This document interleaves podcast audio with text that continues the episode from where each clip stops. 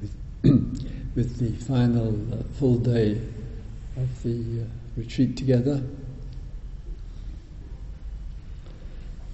Initially, we'd like to take a couple of minutes to speak to you about the the day itself, and from there, in reference to the uh, meditations and the practices uh, through the day. so this af- pardon me, this afternoon, the bell ringer kindly rings the bell as per usual at 2.25 and then we have a sitting meditation together. This is then uh, uh, followed with the speaking to you about the, the, donations referred to as dana, D-A-N-A in the Pali uh, tradition. Your kindness and support for uh, the retreat, the outgoing uh, expenses, the support for uh, beloved manager and myself, ourselves. All of that is very much uh, appreciated, and I'll speak to you a little bit about the tradition and the intentionality behind uh, this way of offering the teachings. From uh, uh, there, there'll be the uh, opportunity, if you wish, to offer and share in terms of the donations. Then we'll meet again in here at uh, five o'clock. There will be the afternoon talk uh, at that time, so uh, later than today, and then the evening food at six o'clock with the uh, evening program of the meditation and the inquiry. Dora and I were speaking together a couple of uh, uh, uh, day, days ago, and uh, uh, as you know, there were many, many cancellations this year, so it's been quite a significant shift. So last year on our retreats, we had around 60 people participating I think quite lots of circumstances, global circumstances, concerns about coming to India, and climatic aspects, and much more brought about so many uh, uh, cancellations. So you know, these things happen in the world of impermanence and change and unreliability, etc. So, in the conversation that Dora and I had uh, about this, we appreciate it might be quite difficult for people to fix um, an extra week uh, here. Some of you I know, of course, are here for the two weeks. So, the uh, invitation, if you have the extra days and you wish, you would be very welcome to stay through until uh, the Tuesday. That means the morning of the fourth day of the retreat, which is on Tuesday, the uh, 18th of uh, February. We'll write this up on the notice board, and if you wish to stay these uh, some extra days, extra uh, until the fourth day of the next retreat, you're very welcome and invited and of course to leave quite mindfully um, on that uh, fourth day. With the uh, um, day to day uh, there, Sutitra and uh, myself with the one to ones, so we will have four one to ones in the morning, and that will be 11:45 through until uh, 12.30 and then there's another two spaces around the 4.30 uh, period and we can uh, meet with those of you who wish to come uh, uh, at that uh, time. This is just the uh, general uh, overview of the uh, event. Have I covered everything, Nora? Good. All right, thank you. Um, in the mindfulness and uh, the meditations, we had uh, four guided meditations yesterday evening. I would like just to touch a little bit more on uh, each one of those. The exploration uh, and the expansion here means that the quiet regularity of interest, connection with the breath, uh, with the body, with uh, the feeling tone, the feeling life, and with that expansive uh, awareness, that it might be rather beneficial to cultivate and develop each one as a real support for consciousness, uh, support for presence, support for connectedness with the immediate world around, and of course with the breath, body, and uh, feel, feelings there. With regard to the postures, it easily can be times for some people a thought may arise, oh, I'll try this, let's say in the sitting, walking, or whatever, oh, I think I'll try that and uh, jump around.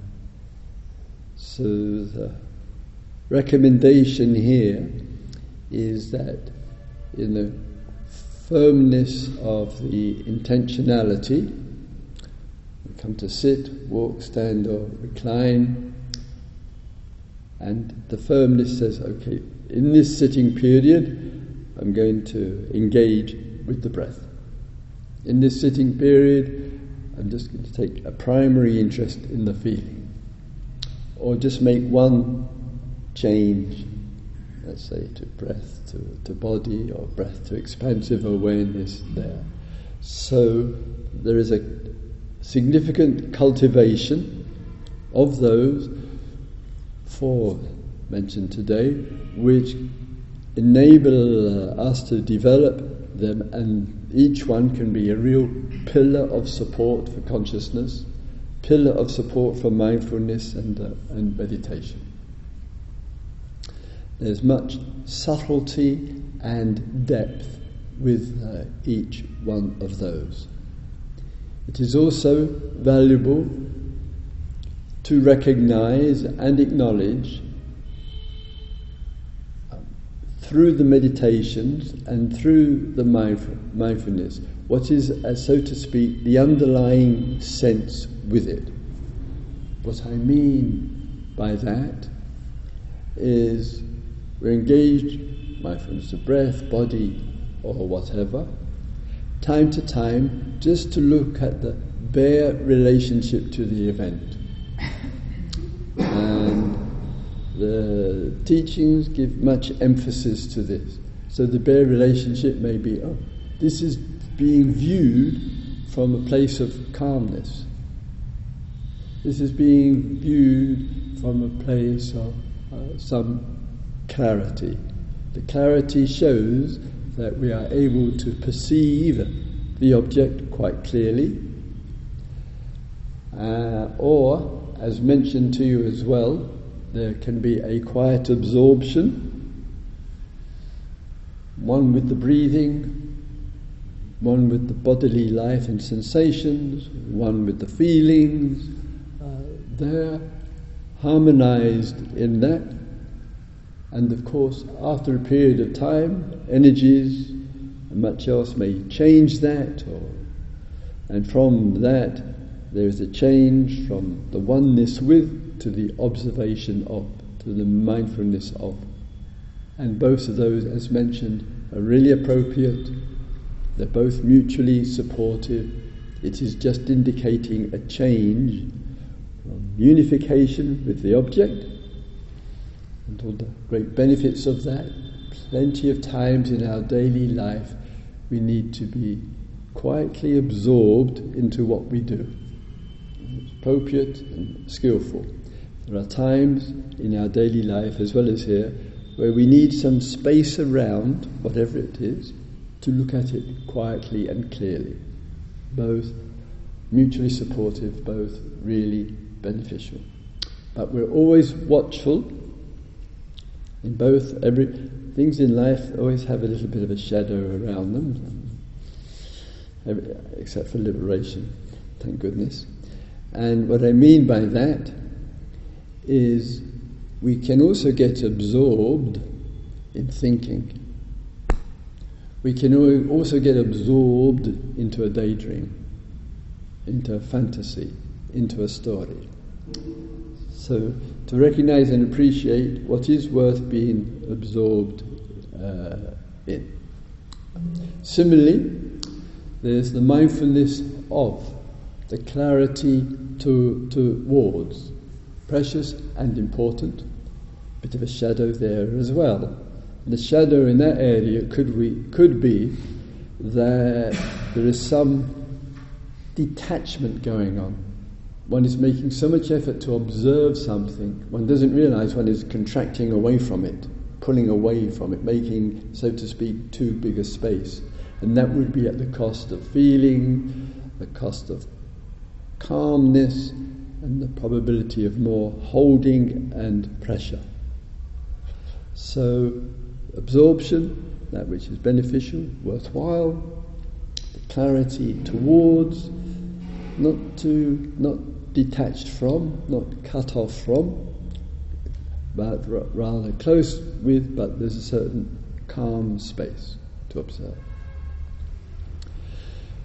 With each of the four meditations, that means sit, walk, standing, reclined, and it also here means breath, body, feelings, and the expansive uh, awareness.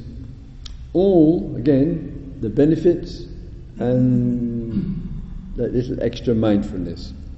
So, again, to make it uh, clear, back to the shadow language, Mr. of Carl Jung's favourite. Uh, warnings to our species, be watchful of the shadow, etc. And with the mindfulness of the breath, uh, as you will have heard during the, the days, is a real encouragement that there's a certain expansiveness with that. I, I kind of strictly follow the guidelines and the wording of the Buddha in the four applications of mindfulness, the four satipatthana. Patthana. I think in Hindi it means station. Patan? No, maybe not. So there's, there, there's a railway station called Pathankot. And uh, I remember there was a young guy, monk, getting off there to take the bus up to Dharamsala, uh, etc. But Sati. Could be Sati couldn't it really? So, uh, so it's the application. It's the quiet, as it were, planting of the attention there. And reason I like the word application as well it's a little bit like a station. So sometimes mindfulness is planted, we stand on the, the station called the breath. We're there for a while, and then we leave that station. And then we go to another station or application called the, the body.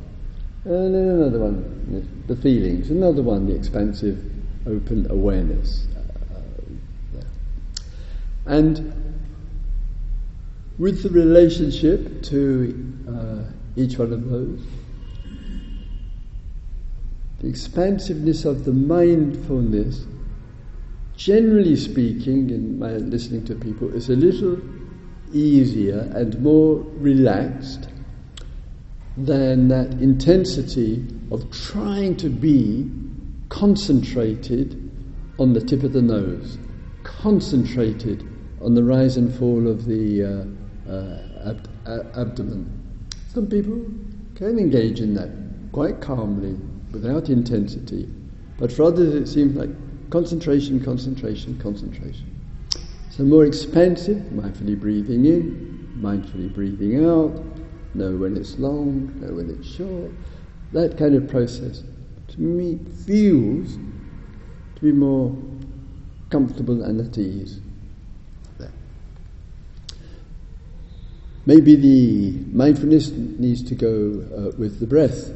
I'm sorry, with the body uh, there. And again, the relationship to the event is as important as the event.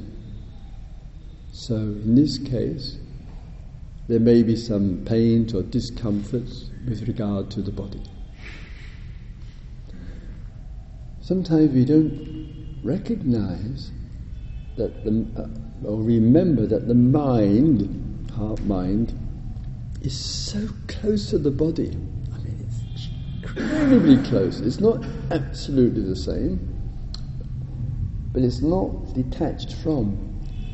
And what that means is that the condition of the body, in a difficult condition, or in a very blissful, ecstatic condition, can have an influence on the mind if we can be with it and absorbed with it or just observing, all is fine and well. But the mindfulness and the vigilance is that we don't grasp onto it to generate a reaction to. Sometimes a person has an ecstatic, blissful, wonderful meditation the body is filled with joy and happiness, the cells are buzzing. One person came to me once in a one to one and said, Christopher, my Kundalini energy is rising and my six chakras are spinning furiously, etc. Very nice. and how is your response to this? I asked. So there may be these kind of energies moving, spinning. Kundalini may be buzzing through the spine. You can see it shooting out of the top of the person's head, or whatever uh, it, it may be. Fine, all well and good. But what it's an important thing. What do we make of the experience? There's the experience of bliss with the body. There's the experience of pains and aches and stresses in the body. We explore that, we work with that, we have the freedom to adjust the posture. Sometimes in the blissful experiences, the imagination runs riot. Gosh, I'm nearly f- fully enlightened. Um, I think I'll go and live in a cave and experience this every day for the next five or ten years. so I'll go and shave my head and dress up in orange curtains. Whatever. I'll, uh, uh, I'll renounce the children. I'll let go of everything. I'll, then I'll really re- be a Buddha. I'll, I'll be imitating him, who incidentally was not a Buddha when he left Yashodhara and his son. He was a guy in a crisis. He was in a dysfunctional family. He fled. He couldn't cope with it. But to his credit,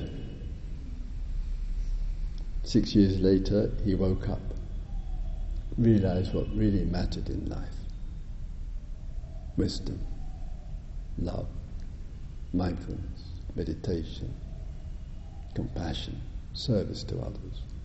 And after meeting with his three friends, five friends here in Sarnath, offered the teachings of liberation from inflating the self and deflating it. A liberated way of teaching. Next stop, Yashodhara and Rahula. Back home to the family to talk with them. After that, six years of absence, Gautama was a very, very dedicated father. Some wonderful conversations with his son in the text. Sometimes this gets forgotten. So sometimes the mind runs on a roll. Lovely experience, and it goes on a roll. Be mindful of the roll. Sometimes there is a firm energy. Quite a few people in this who have sat in this hall and in the hall in uh, Bodh Gaya over these last 47 years. a few of them said, right, time for a change, and for some that change has meant ordination. For some that change has meant going to Myanmar or Thailand or Sri Lanka or longer retreats elsewhere different way of life when returning back home to the West. So sometimes deep experience do bring about an authentic, precious new initiative. Why not? Why not? Sometimes in the pain which is in the body, the mind goes on another roll, a reaction to. The knees are really, really hurting, they're very painful there. The mind goes into a fantasy. Oh my God, I'm handicapped. I'm going to spend the rest of my life in the cross-legged posture. Can't get out of it. I'll have to have a special wheelchair made for crippled, cross-legged meditators. All this. I've, I've heard these fantasies, that's why I'm repeating them. so the mind on a painful situation, the reaction to, and with the reaction to, it's hard to recognize that it's so close, as I mentioned, to the physical condition. It, it really gets, they get, back to that word again, absorbed into each other. We can't see what is what. We can't see this is the body.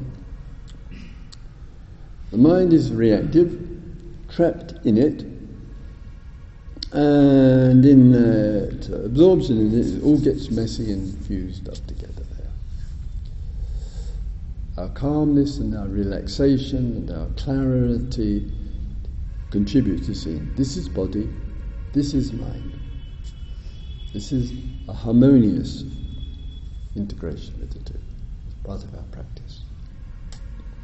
We touched upon in the uh, evening guided meditation the feeling, uh, uh, well, precious and uh, important. And it's not that you nor I nor anyone can be in touch and in contact with our feelings all the time. It's, it's uh, outrageous expectation upon ourselves or upon others. But we may need to connect and nourish and feel just a, a little bit more and recognize some of the beautiful, precious feelings that take place here over the days, recognize those feelings in between and the unpleasant, just quietly acknowledging of the feeling experience as a contribution to seeing the way that they influence our thoughts, they have an influence on our intentions, on our attitudes, and to really see that feelings play an extraordinary part, obviously, in the human existence. Let's not neglect them. Let's bring our mindfulness to this uh, uh, area. There. The expansive awareness is lovely as well. It's a real contribution and a very important one because if we're kind of a bit too much with the body or with the breath or with the feelings. It, the self can get a little bit small, a little bit enclosed. And sometimes we have that in the languages which is being offered.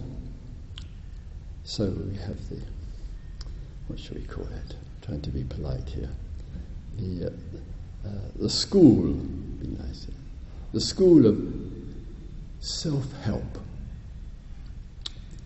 and self love and self compassion. What else do we got? Self acceptance. Sometimes I pop into the bookshop at the airport and I may say time to time mm-hmm. I'll see one or two of my books in the self help category. I wonder why isn't there a category of non self help? It's develop a little bit further. Sometimes the, the great help or the great support as we be engaged in this, instead of self help, there is this breath, there is this body, there are these feelings, there are these thoughts, there is this relationship. And the self is much quieter. And make, opens doors for fresh ways of looking. There are these sights, there are these sounds, there are these smells. So, this fourth area of the expansiveness of awareness, there, really precious and one which the tradition, blessed, has acknowledged and recognized, is just to remind us, have this in the discourse of the Buddha, here, to expand out the field of awareness so that we're not exaggerating self importance. We're not getting into self indulgence.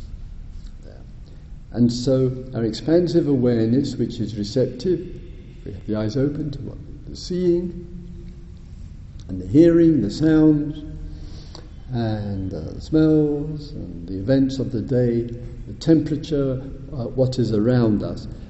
This contributes to getting our modest, short lived life into a perspective because there's a sense of the surrounding world in which we live, which we engage, and, and in which we participate.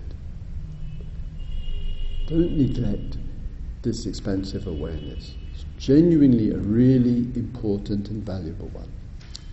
Easily, like the others, it's got a little shadow and sometimes that the expression of it is the mind begins to daydream. It opens out, it's expansive, but then one big thought comes and an idea comes, and the object, unchosen, called sights and sounds, get a little bit blurred.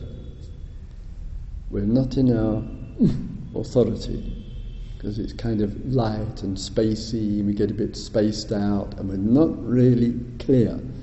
And clarity and liberation go together like wood and trees. So, when we expand out to be steady with the expansion, recognizing sights and sounds, etc.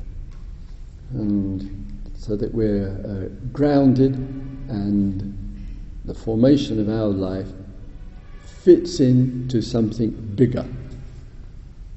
And with the uh, concluding voice from yesterday evening of may we as human beings be as expansive as the reality of things is so obviously and clearly expansive.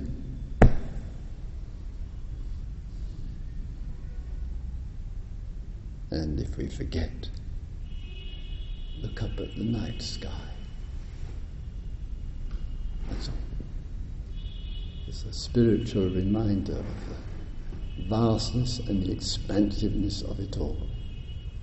And being can sense that intimacy of that expansive, can know, can know that well.